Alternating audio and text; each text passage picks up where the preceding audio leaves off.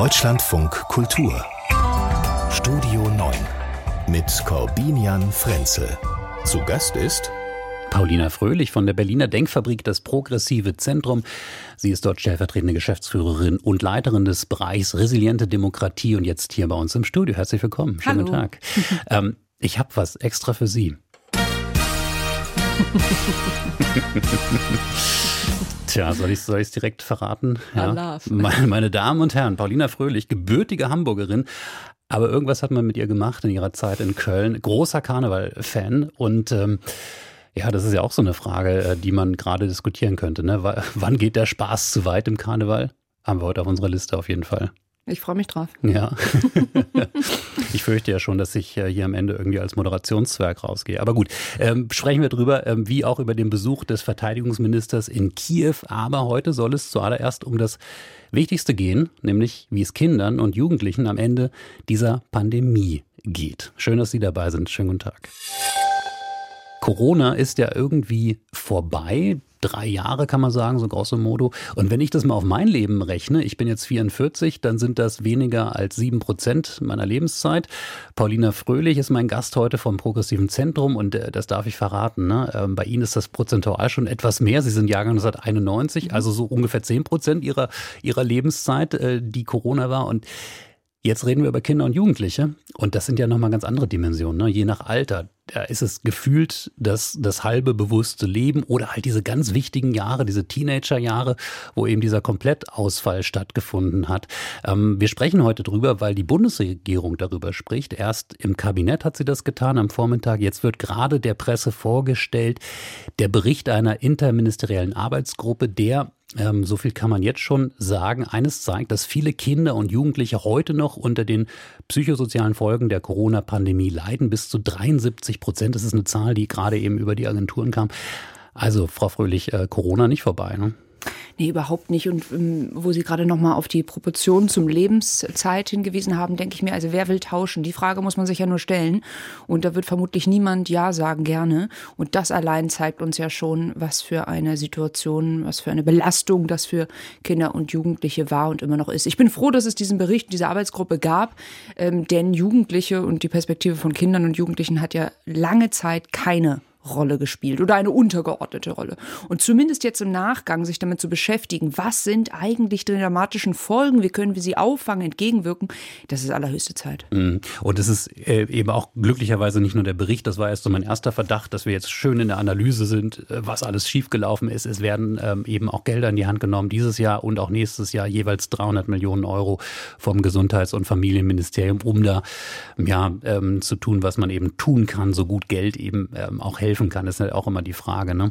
Ein großes Problem, was konstatiert wird in diesem Bericht, aber eben auch in einem anderen Bericht, den ich ansprechen möchte, oder in einer Studie vielmehr, ist das Problem der Einsamkeit, das damit einhergeht. Ähm, der andere Bericht, den ich anspreche, oder die Studie, die kommt von Ihnen, vom Progressiven Zentrum, wird jetzt in diesen Stunden veröffentlicht. Ähm, da haben Sie eine Untersuchung unter Jugendlichen gemacht und genau das ja festgestellt, ne? dass sich, dass, dass den Jugendlichen was, die Gesellschaft gefehlt hat oder fehlt? Ja, das ist richtig. Einsamkeit ist ein Phänomen, das in anderen europäischen Ländern oder auch anderen Ländern der Welt sehr viel ernster genommen wird äh, als in Deutschland seit Jahren. Einsamkeit ist unter, ist als Phänomen unter älteren Menschen, gerade unter Rentnerinnen und Rentnern, Seniorinnen und Senioren ganz gut anerkannt, bekannt. Und mögliche Folgen für die Gesundheit oder auch den Geldbeutel, also ökonomische Folgen, sind ebenfalls bekannt. Was aber kaum beleuchtet ist, wirklich unterforscht, muss man sagen, ist die Frage, was eigentlich Einsam Einsamkeitserfahrung unter Jugendlichen ähm, für ihr demokratisches Mindset, also ihre politischen Einstellungen zur Gesellschaft, zur Demokratie ausmacht. Und genau dazu haben wir geforscht. Wir haben drei Dinge getan. Einmal haben wir tiefen Interviews geführt. Das bedeutet, man telefoniert ganz lange mit einer Person und stellt wirklich Frage um Frage, um genau tief zu verstehen, wie denkt sie, wie fühlt sie. Daraufhin haben wir Fokusgruppen Gruppen durchgeführt. Also Jugendliche haben gemeinsam diskutiert in einer moderierten Runde. Wir haben zugehört. Und im letzten Schritt haben wir eine repräsentative Umfrage gemacht äh, unter mehr als 1000 Jugendlichen.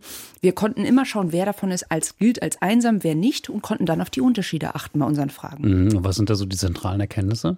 Ja, die erste und wichtigste Erkenntnis ist, Einsamkeit unter Jugendlichen hat eine demokratische Re Relevanz. Es gibt einen Zusammenhang zwischen autoritären Einstellungen, zwischen Verschwörungsmentalität und zwischen der Billigung politischer Gewalt und Einsamkeit. In welche Richtung, das möchte ich vorweg sagen, dieser Zusammenhang besteht, das können wir noch nicht sagen. Also ist ein Mensch eher autoritär eingestellt und wird dann einsam oder äh, ist der Fluss andersrum? Das wissen wir nicht. Aber das ist ja vielleicht jetzt Auftrag für folgende Forschung. Ähm, erstmal haben wir herausgefunden, unter einsamen Jugendlichen gibt es eine höhere Zustimmungsquote zu so Aussagen wie, manche Politiker haben es verdient, wenn der Wut ähm, sich aufs, in Gewalt umschlägt gegen sie. Da stimmen deutlich mehr der einsamen Jugendlichen zu, als der nicht einsamen. Mhm. Aber wir haben auch Dinge herausgefunden, die jetzt eben nicht nur auf die Einsamen abzielen, sondern die auch ein Alarmsignal für alle Jugendlichen ähm, mitgeben sollte. Zum Beispiel, dass die Zustimmungsquote äh, zu der Aussage, dass die, die Demokratie die beste Staatsform ist, nur bei 57 Prozent liegt. Das muss man sich mal vorstellen. Also bei, bei jungen Menschen, wir reden jetzt von welcher Altersgruppe? Von 16 bis äh, 23 mhm. reden wir, genau. Und ähm, das ist einfach enorm äh, gering. Also sowieso gilt es, sich mehr Jugendlichen zu widmen. Die allerwenigsten Jugendlichen haben das Gefühl, politischen Einfluss zu haben. Klammer auf, ich würde Ihnen da zustimmen und sagen, richtig so, wo habt ihr denn überhaupt politischen Einfluss? Das Gefühl ist leider äh, berechtigt. Ähm, 55 Prozent der Jugendlichen sagt, die Politik greift die Belange von unserer Altersgruppe nicht auf. Also wir haben hier es generell mit einer Jugend zu tun, die nicht besonders zuversichtlich auf die Demokratie, auf die Politik, auf ihre eigene politische Selbstwirksamkeit blickt und wir haben obendrauf noch das Problem, dass viele Jugendliche unter Einsamkeit leiden und deren demokratisches Mindset stark abnimmt. Mhm, wenn Sie sagen viele, ne? ich habe ich hab da diese eine Zahl schon ähm, aufgreifen können. 55 Prozent der befragten Jugendlichen haben da angegeben, dass ihnen manchmal oder immer die Gesellschaft ähm, fehlt da habe ich mich gefragt, ist das so ein allgemeines Jugendgefühl? Da sind wir auch wieder wahrscheinlich ein bisschen in der Corona-Thematik. Fühlt man sich so als junger Mensch? Ähm, äh, ist das eine Konstante oder haben wir da auch wirklich eine, eine Zunahme, eine größere Vereinsamung auch? Mm, wir haben hier eine größere Vereinsamung, die wir feststellen können. Es gibt dann ähm, andere Fragestellungen, die man oben drauf setzt, wie zum Beispiel, äh, hast du das Gefühl, anderen Menschen nah zu sein? Da geht es dann um die Qualität der Beziehung. Mhm. Und da haben wir dann, ähm, äh, dann haben wir dann ein Viertel, das sagt, nein, das habe ich nicht. Ähm, Einsamkeit wird in der Wissenschaft definiert als das subjektive Gefühl, zu wenig Kontakte und keine Nähe zu anderen Menschen zu haben. Also es geht nicht um Alleinsein. Ja? Also ich habe ja gerade keinen Menschen um mich, sondern es geht darum, ob ich ein tief tieferes Zutrauen habe, ich kann mit meiner Freundin offen reden, ich kann mich öffnen, ich kann mich verletzlich zeigen. Und ähm, das nimmt ab. Da sagen viele Jugendliche, nee, eine qualitative Beziehung, Freunde, auf die ich mich wirklich verlassen kann, das habe ich nicht, Vertrauenspersonen. Hm. Corona haben wir konstatiert ein Problem, aber das ist es ja wahrscheinlich nicht alleine. Ne? Also jetzt will ich nicht so wie der, der, der alte Onkel wirken, der sagt, ja, diese Smartphones ne, und das Digitale, aber wahrscheinlich besteht ja schon ein Zusammenhang, oder? Es besteht ein Zusammenhang. Wir haben die Jugendlichen gefragt, ob die Kontaktbeschränkungen während der Corona-Zeit äh, das Auftreten vom Gefühl von Einsamkeit verstärkt haben. Da haben 56 Prozent zugestimmt. Also das ist mehr als die, äh, als die Hälfte. Ähm, das hat das Problem verstärkt. Sicherlich. Ich meine, es trainierte ja auch nicht. Sie haben vorhin angesprochen, es ist eine wichtige Phase für junge Erwachsene, auch kenn sich kennenzulernen, andere mhm. kennenzulernen, sich auszuprobieren, wie gehe ich eigentlich auf neue Menschen zu, Kontakte zu knüpfen. Wenn man diese Erfahrung in dieser Phase gar nicht machen konnte, gemacht hat, dann frage ich mich natürlich auch, wie wird es in den nächsten Jahren dann um diese Fähigkeit bestellt sein? Also es ist ein Problem, wir haben ja eben auch bei dem Bericht über Folgen gesprochen, der bestimmt noch Folgen nach sich ziehen wird, auf die wir achten müssen. Ähm, und ja, wir haben eben direkt geguckt, was das eigentlich mit den Menschen macht und eben Blick auf die Gesellschaft und andere und mussten hier auch feststellen in den qualitativen Interviews, dass die Jugendlichen, mit denen wir gesprochen haben, kaum überhaupt eine Vorstellung davon besitzen, was Gesellschaft eigentlich ist oder auch nur ein kollektives Bewusstsein. Es waren sehr subjektive ähm, Wahrnehmungen, fast schon individualistische Sichtweisen. Ähm, ja, und das gibt uns zu denken. Ja, und, und was, was gibt uns das zu tun? Also ich weiß nicht, inwieweit Sie da auch im Bereich der Handlungsempfehlungen gehen, aber das ist natürlich die große Frage. Mhm. Verordnen wir jetzt allen erstmal richtig schön ähm, Sport im Sportverein, im Teamsport oder, ne? also äh, wir müssen ja. ja, irgendwie rangehen da. Ne? Ja, also zunächst, wir können uns glücklich schätzen, dass wir die Studie nicht allein gemacht haben. Wir hatten drei starke Wissenschaftlerinnen an unserer Seite als Autorinnen. Das ist Claudia Neu, Beate Küpper und Maike Luhmann. Und äh, die drei sind natürlich auch mit ihren Gedanken in die Handlungsempfehlung reingegangen. Und ähm, ich kann in Kürze zusammenfassen. Präventionsarbeit muss ausgebaut werden. Es geht hier nicht um Einzelarbeit bei Prävention. Jemand ist Extremismus gefährdet und wird dann angegangen, sondern es geht viel breiter um eine Generation, die Prävention präventiv angesprochen werden muss. Und eine interessante Erkenntnis ist noch, wir haben die Jugendlichen gefragt, ob es Unwohlfühlorte gibt. Gibt es einen Ort, mhm. an dem du dich nicht wohlfühlst? Und da hat die... Die Schule? Nein, hoffentlich nicht. Absolut, die Echt? Schule, genau. Öffentliche Orte, die Schule, die Universität, der Arbeitsplatz. Bei wem? Bei den Einsamen.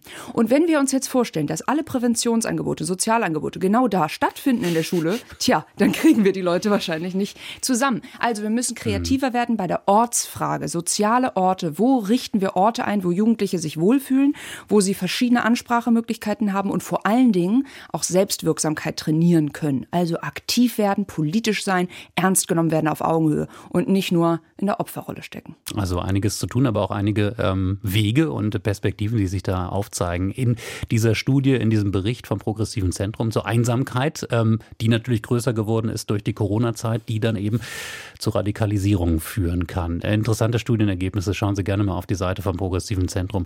Dankeschön, Paulina Fröhlich, bis hierhin. Ich war kurz verlockt, äh, vom Blitzbesuch zu sprechen, aber das ist irgendwie kein gutes Wort, ne? Wenn ein deutscher Verteidigungsminister in eine andere Hauptstadt reist, Paulina Fröhlich, oder?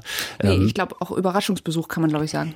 Ja, wobei auch da dachte ich, das klingt so ein bisschen so nach, ähm, nach äh, ah, Fähnchen ja. und Balance und mhm. Geburtstagsstimmung.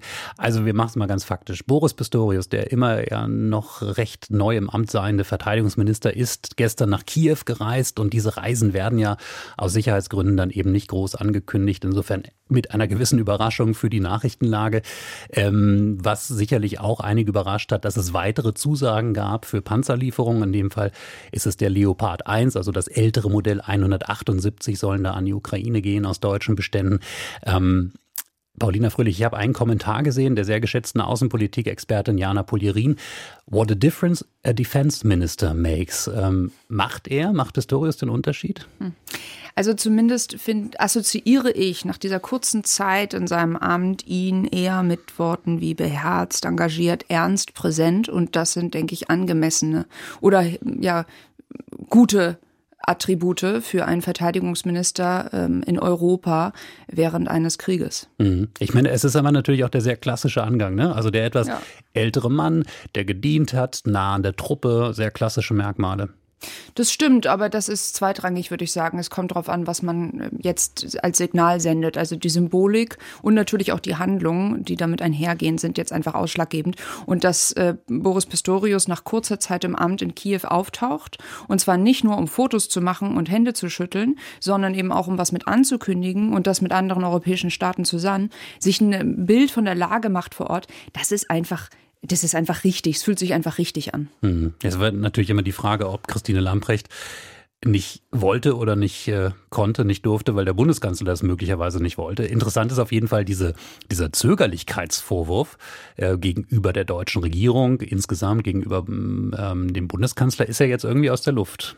Na, wobei, also ich würde sagen, was mir hier so ein bisschen aufgestoßen ist, ist, die erste Nachrichtenlage, die ich mitbekommen habe, ist, da wird angekündigt, es gibt ähm, neue Panzer, ne, Leopard 1.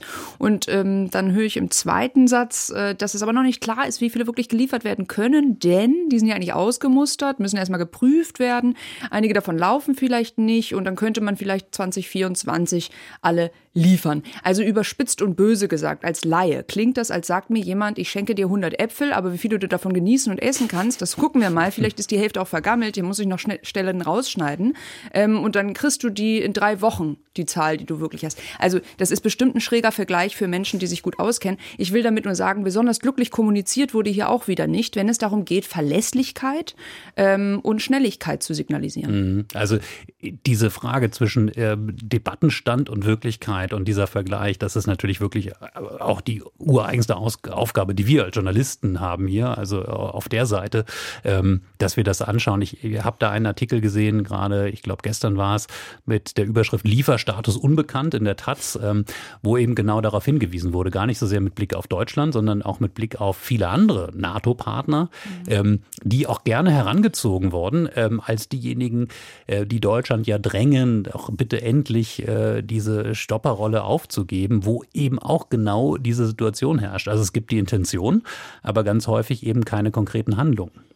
Genau, und also wenn ich nur versuche, ja, in, in meiner Lage mich hineinzuversetzen in die Ukrainerinnen und Ukrainer, was sicherlich mir nur mangelhaft oder gar nicht möglich ist, dann ähm, entsteht bei mir einfach ein großer Wunsch dann von Klarheit, von, von Klarheit und Zusagen ja oder nein und wie viele und wann. Mhm. Und diese Faktenlage möchte man doch haben. Und mir ist klar, dass das bestimmt nicht immer so einfach zu machen ist. Und ich glaube, das Engagement von Boris Pistorius ist gerade auch sichtbar. Er will ja kommen, er möchte sagen, wir geben, was geht. Mhm. Ne? Und ähm, das halte ich für das richtige Signal. Aber äh, Deutschland und der deutschen Regierung wird zu Recht hier kommunikative Schwäche vorgeworfen, sowohl ins Inland als auch ins Ausland. Und ich würde sagen, daran gilt es einfach zu schrauben. Das muss man auch kritisieren dürfen. Ja.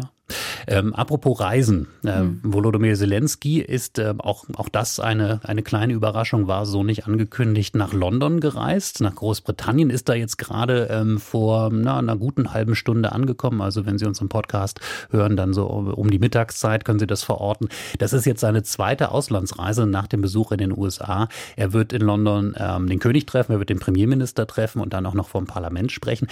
Und danach geht's dann äh, morgen, das, das war auch schon so angekündigt, zur EU, zum Gipfel. Zeigt aber natürlich auch schon echt ähm, eine, eine klare Reihenfolge. Ne? Erst USA, dann Großbritannien und dann EU. Ja, scheint so ein bisschen die Unterstützungsrangfolge zu sein. Aber ähm, ich würde das nicht überbewerten. Er kommt, er nimmt sich die Zeit äh, in einem absoluten Ausnahmezustand. Mitten im Krieg nimmt er sich die Zeit und kommt und spricht und das sollte im Mittelpunkt stehen und nicht, äh, wer wann als Geburtstagsgast auftaucht und wenn nicht angerufen hat zum Geburtstag. Zumal, und ich meine, das ist ja nun wirklich nicht Zelenskis Problem, ähm, noch vor einiger Zeit hätte er einfach auch nur nach Brüssel reisen können, er hätte auch den britischen Premierminister getroffen. Aber gut, die Geschichte ist ja dann anders gelaufen. Paulina Fröhlich, stellvertretende Geschäftsführerin der Denkfabrik Progressives Zentrum, heute bei uns im Deutschlandfunk Kultur. Wir kommen zum Karneval, liebe Paulina Fröhlich, dem Sie erstaunlicherweise etwas abgewinnen können. Ich sage es nochmal als gebürtige Hamburgerin, ähm, aber eben als eine Frau, die ein paar Jahre ihres Lebens äh, in Köln verbracht hat. Ähm, Guilty Pleasure, so kann man es nennen bei Ihnen, so haben Sie es auch ausgewählt und das ist ja sowieso gerade ein Thema, ähm, also zumindest in den Debatten auf Twitter und anderen Social-Media-Kanälen, weil für alle, die es nicht mitbekommen haben, Marie-Agnes Strack-Zimmermann, die FDP-Politikerin, recht kräftig ausgeteilt hat, unter anderem auch gegen Friedrich Merz ähm, in Aachen, wieder den tierischen Ernst heißt die Veranstaltung, die man ja auch gemeinhin als Nicht-Karnevalist kennt, zumindest von dem Titel nach. Und sie hat, ich habe mal einen kleinen Auszug, sie hat das gemacht mit ähm, Worten über den Mann, der, und da steigen wir ein, ja zweimal gescheitert war beim Versuch, CDU-Chef zu werden. Den wollte zweimal keiner haben, weil er nur schwerlich zu ertragen. Noch so ein alter weißer Mann, der glaubt, dass er es besser kann. Nach außen bürgerlicher Schein, im Herzen aber voll gemein. Wer vor Krieg geflohen ist, verhöhnt er als Sozialtourist. Heißt ein Junge Ali und nicht Sascha, beschimpft er ihn als Grundschulpascha und alle Klimaaktivisten sind für ihn nur noch Terroristen. Also Marie-Agnes Strack-Zimmermann ähm, war das, Paulina Fröhlich. Friedrich Merz war im Raum, hat nicht gelacht. Weite Teile der CDU wollen jetzt in diesen Tagen auch nicht ähm, lachen. Wie lustig ist das für Sie? Hm, mir ist es natürlich erstmal ein Grundanliegen zu trennen zwischen politischen Büttenreden und dem Straßenkarneval in Köln. Aber jetzt eingehend auf Ihre Frage. Ähm, Sie hat erstmal etwas richtig gemacht und verstanden. Und zwar, dass es beim Karneval und bei karnevalistischen Reden und Sprüchen nie darum geht, nach unten zu treten, humoristisch, sondern wenn überhaupt parallel oder nach oben. Das haben viele Politikerinnen und Politiker vor ihr nicht verstanden und auf Minderheiten, ähm, auf Kosten von Minderheiten ihre Witze gemacht. Und das möchte ich ihr erstmal zugute halten, dass sie Karneval verstanden hat oder Humor verstanden hat an dieser Stelle.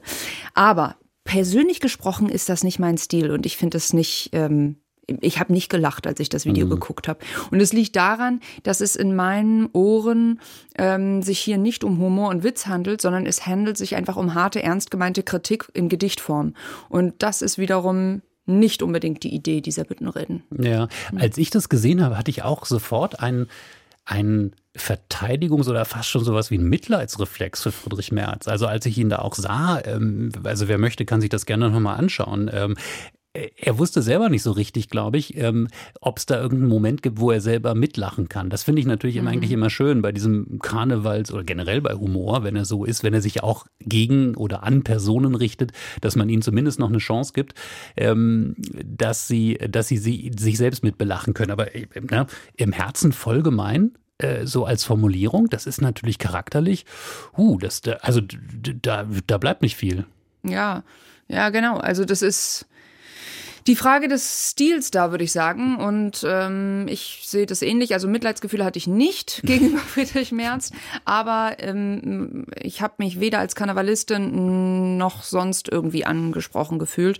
Und ähm, ja, ich fand es einfach, also wenn sie Kritik hat und die hat sie ja offensichtlich, dann ist das einfach nicht die richtige Bühne, um die gegen den eigenen Kollegen da abzufeuern. Und wenn, dann finde ich, wenn wir nochmal über Stil sprechen, äh, gehört sich das auch, dass man zumindest ein Ambivalenz reinbringt. Also mhm. etwas Zweideutiges, ein verstecktes Lob, immerhin kann er, bla bla bla. Irgendwas, was. Vielleicht, vielleicht steckte das ja in dem Teil, den haben wir jetzt nicht mitgespielt. Sie hat ihn als Flugzwerg bezeichnet. Ja. Ähm, ich weiß nicht, ob da eine gewisse Anerkennung dafür drin ist, dass er ja äh, Pilot ist, aber gut, das wäre schon weit interpretiert. Und ich meine, zu guten Zwerg ist er wirklich nicht. Ähm, ich habe mal eine andere Politikerin, die hat nämlich sogar den Orden wieder den tierischen Ernst verliehen bekommen. Da wird ja immer eine, ähm, ein Politiker ausgewählt. In diesem Fall ist es eine Politikerin, nämlich die Außenministerin. Und die hat sich dann auch versucht. Ich habe ja ehrlich gesagt lange überlegt, was meine heutige Verkleidung angeht. Und ich wollte eigentlich als Leopard kommen. Aber dann hatte ich doch etwas Sorgen, dass mir das Kanzleramt wochenlang keine Reisegenehmigung erteilt. Daher bin ich jetzt also so hier, wie ich bin, eine weibliche Außenministerin ohne Visier. Das war Annalena Baerbock. Ähm, Habe ich extra eingespielt, weil ich sie gerne, ähm, Paulina Fröhlich, zu dem Punkt bringen möchte, dass, den Sie uns vorher schon angedeutet haben. Politik und Karneval Geht das gut zusammen? Ich finde, es muss nicht oder ich verstehe es einfach nicht. Ich verstehe nicht, warum Menschen, die in ihrem Job Politiker, Spitzenpolitikerinnen sind, sogar ähm, Ministerinnen sind, von ihnen erwartet wird, dass sie einmal im Jahr Kabarett machen und dann bitte auch gut da drin sind. Und dieses Spiel wiederholt sich doch jedes Jahr. Ein Politiker, eine Spitzenpolitikerin, Politiker hält eine Rede im karnevalistischen Kontext und danach wird darüber gesprochen, wie unglaublich unangemessen das war ähm, oder wem es auf den Schlips getreten ist. Also ich verstehe einfach nicht, warum das von ihnen erwartet wird. In meinem Karnevalistischen journalistischen Verständnis gehören da Menschen auf die Bühne, die nicht die mächtigsten im Land sind. Ja, das ist ja auch die Uridee des Narren, dass er die Sonderrolle hat, sich über den König lustig machen zu dürfen. Und deswegen gehören für mich Politikerinnen und Politiker ins Publikum. Ich finde gut, wenn sie da auftauchen, sich die Kritik anhören, die politische Kritik. Aber ich finde nicht, dass sie sie selber halten müssen. Hm. D'accord. Wie, wie enden wir jetzt an dieser Stelle? Gut, ich hätte noch mal einen Vorschlag. Das finde ich übrigens, ähm, das finde ich so wunderbar, gerade auch als jemand, der häufig irgendwie auch so Sendungsmanagement machen muss, wenn man den Leuten einfach ein Signal gibt, jetzt dürft ihr lachen oder jetzt ist vorbei. Das ist ganz wunderbar, ne? das entlastet total. Es war wie früher diese US-Sendung, die man als Kind geguckt hat und das Publikum hat mitgelacht. Man wusste, jetzt muss ich auch lachen. Genau, wo äh, Applaus eingespielt wird. Das machen wir dann morgen. Ähm, heute nur den Tusch. Paulina Fröhlich. Gut, Allah. Im Deutscher Kultur. Wir schauen auf diesen Tag und ähm, natürlich bestimmt auch das Erdbeben in der Türkei und in Syrien weiter die Schlagzeilen und auch unsere Gedanken. Ähm, Gerade eben kam noch die jüngste Meldung, mal wieder eine nach oben korrigierte Zahl, was die Todesopfer angeht. 11.200 zählt man jetzt bereits. Ähm, wir haben einen aktuellen Bericht unserer Korrespondentin Karin Sens, den ich ähm, einspielen möchte, der eben auch beschreibt, wie jetzt ähm, politisch das alles ähm, eine zunehmende Rolle spielt in der Türkei, nämlich mit Recep Tayyip Erdogan, dem Präsident, der ins Erdbebengebiet gereist ist. Es ist der erste Besuch des türkischen Präsidenten Erdogan in der Erdbebenregion. Seine Ziele sind Karamanmaraş in der Nähe des Epizentrums des ersten Bebens und die Provinz Hatay ganz im Süden an der syrischen Grenze. Dort war schon gestern Oppositionsführer Kilicdaroglu von der CHP. Er kritisierte die Regierung indirekt. Man lege Helfern Steine in den Weg. Heute wurde er auf Twitter deutlicher. Erdogan trage die Hauptverantwortung für diese Katastrophe. Seine Regierung habe es 20 Jahre lang versäumt, die Türkei für so ein Erdbeben zu rüsten. Auch Bürger in Hatay kritisieren, dass zu wenig staatliche Hilfe ankomme. User im Netz werfen der islamisch-konservativ geprägten Regierung vor, die Region, in der viele Aleviten leben, zu vernachlässigen. Paulina Fröhlich, man merkt, ne, es ist ähm, eigentlich natürlich noch der Moment, wo einfach geholfen werden sollte und auch geholfen wird, ähm, geholfen werden muss, aber es schwingt natürlich einfach schon auch viel Politik mit. Ähm, und eben der Gedanke, bleiben wir mal bei der Türkei, wir können das aber mit Blick auf Syrien dann auch noch weiten. Inwieweit kann das instrumentalisiert werden und inwieweit wirft es aber eben auch ein Licht auf ähm, ja, politische Versäumnisse der letzten Jahre, nämlich wie man unterschiedlich Bevölkerungsgruppen auch ähm, berücksichtigt mhm. und für sie Politik macht. Mhm. Normalerweise stärken grausame Katastrophen wie diese AmtsträgerInnen. Das ist ein Effekt, den nennt man Rally Around the Flag. Also es gibt einen Stärkungsmoment der AmtsträgerInnen. Das kennen wir auch aus der Corona-Zeit. Da gab es hohe Zustimmungswerte für die Regierung. Das kennen wir von George W. Bush damals, als die Twin Tower angegriffen wurden, ähm, aber auch bei Joe Biden jetzt beim beim Storm aufs Kapitol.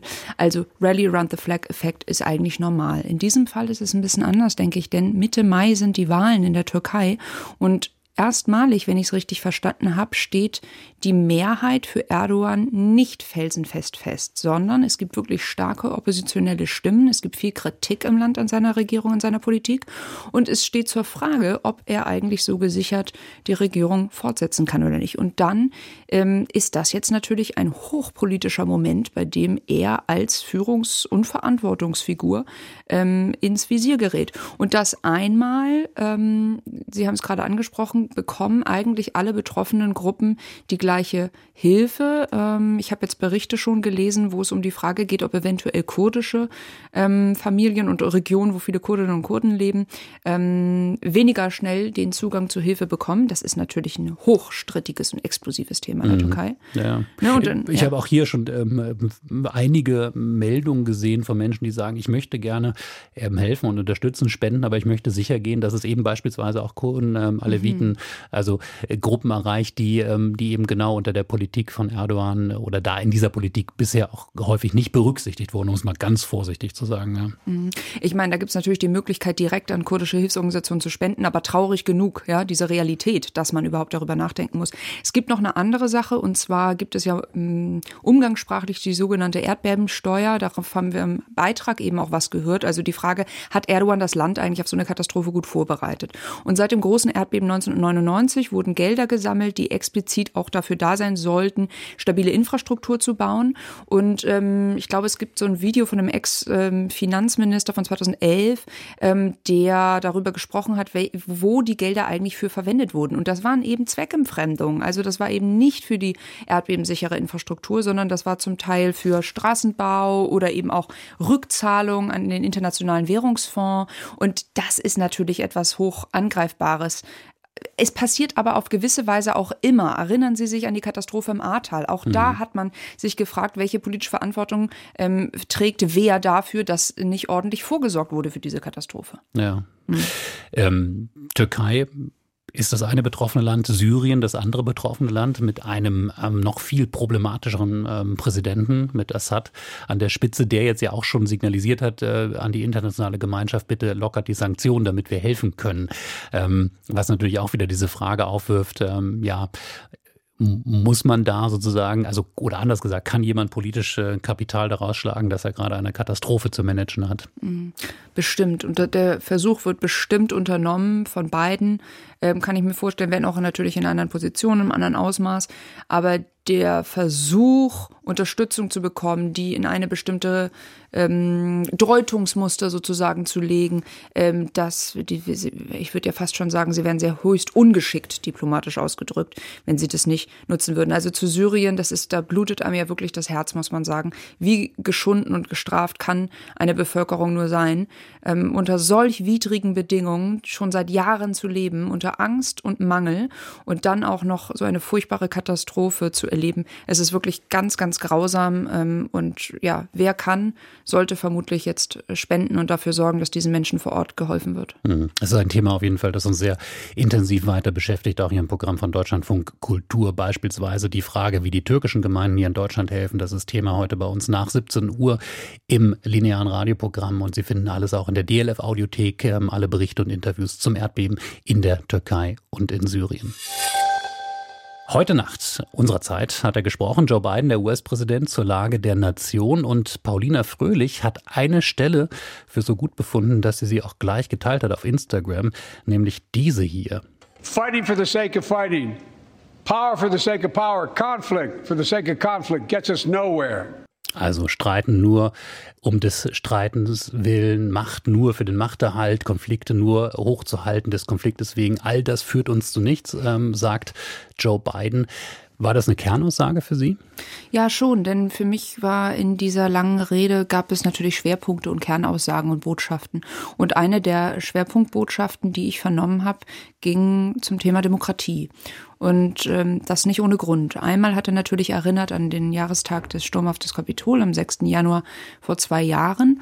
Ähm, aber er hat eben sich auch an die politische Realität im House of Representatives gewandt, und zwar das äh, unterschiedliche Machtverhältnis zwischen den Republicans und den Democrats und der Möglichkeit, jegliche Politik jetzt zu blockieren als diese zwei Mächte. Und genau das wollte er ja damit ansprechen und sagen, so einfach nur streiten, weil wir uns streiten und profilieren wollen, das soll es nicht geben. Einfach nur einen Konflikt inszenieren, einfach so, das soll es nicht geben. Das klingt, das mag jetzt jemand als einfache äh, ähm, Aussage als Kalenderspruch abwerten, aber nein, in einer so angeheizten, fragilen demokratischen Situation, wie ich sie in den USA bewerten würde, ist so eine Aussage wichtig. Und es ist das Einlösen des Versprechens Healing, das er zum Amtsantritt gegeben hat. Und deswegen habe ich es mir rausgesucht. Mhm. Die Frage ist natürlich, kommt das an bei denen, äh, die es erreichen soll? Aber er hat es ja auch, er hat ja wirklich auch weite Teile seiner Rede ähm, bewusst an die gerichtet, die, was wir immer so die gemäßigten Republikaner bezeichnen. Ne? Also so das, das Gespräch Gesprächsangebot in die Mitte hinein. Genau, also er hat an die politischen ähm, Vertreterinnen und Vertreter der Republikaner natürlich ein Angebot geschickt, hat gesagt, ich freue mich auf die Zusammenarbeit, lassen Sie uns zusammenarbeiten. Aber viel wichtiger, würde ich sagen, ist eigentlich die Botschaft an die Bürgerinnen und Bürger und die potenziellen Wählerinnen und Wähler. Und da war es auch an eine bestimmte Gruppe. Und das war nicht nur an die eigenen, sondern ich meine, eine spezielle Zielgruppe rausgehört zu haben, und zwar Bewohnerinnen und Bewohner strukturschwacher Regionen. In den USA nennt sich das Rust Belt, also das das Inland, die ehemaligen Industriegroßstädte, die jetzt eher verlassen, vergessen, abgehängt sind. An diese Menschen hat er sich gewandt und gesagt, ich höre euch, ich sehe euch. Und er hat nicht versucht, eine Hoffnungsbotschaft zu geben, also die es abverlangt, stellt euch vor, irgendwann wird's besser, juhu, wählt mich, sondern ganz konkret gesagt, sichtbare Veränderung. I hm. create jobs. Und es geht ihm immer um, ähm, um zukunftsfähige Jobs ähm, äh, in der nächsten Zeit. Und das ist nichts anderes als Soziales in der Klimakrise. Und im Übrigen damit auch eine Botschaft, von der wir uns was abgucken können. Ja, einerseits ja, ne? aber ich meine, er macht ganz konkret Politik eben genau für diese alten klassischen Jobs, die so lange weggefallen sind in den USA. Ähm, eine Politik, die man natürlich auch unter dem Begriff America First zusammenfassen könnte. Ja. Unter anderem deswegen war Robert Habeck jetzt gerade da und hat gesagt, ja, ein bisschen würden wir gerne auch weiterhin mit euch Handel machen. Ja, also ich muss sagen, das ist mir auch als Deutsche total fremd. Also wer, wer sich die Rede angeguckt hat oder Teile davon, das ist ja eine aufgeheizte Stimmung, als würde dann Popstar irgendwie eine, eine, einen TED-Talk halten. Ja, ähm, Popstar eher so auch so in der Kategorie Rolling Stones, wenn ich jetzt so an die Altersgarde denke. Ne? Also so, aber es funktioniert noch immer. Das wäre meine letzte kurze Einschätzungsfrage. Mhm. War das jetzt auch die Bewerbungsrede oder vielmehr die, die, die Signalrede? Übrigens, ich, ich will noch mal, Joe Biden tritt noch mal an. Ich schätze schon, ich weiß nicht, wie klug das ist, aber es war auf jeden Fall die Botschaft, ich kann, ich setze um, ich packe an und ich verspreche nicht nur. Das war's. Paulina Fröhlich sagt das hier bei uns im Deutschlandfunk Kultur. Vielen Dank auch für diese Einschätzung. Vielen Dank für den Besuch hier heute bei uns. Hat Spaß gemacht, danke. Mir auch.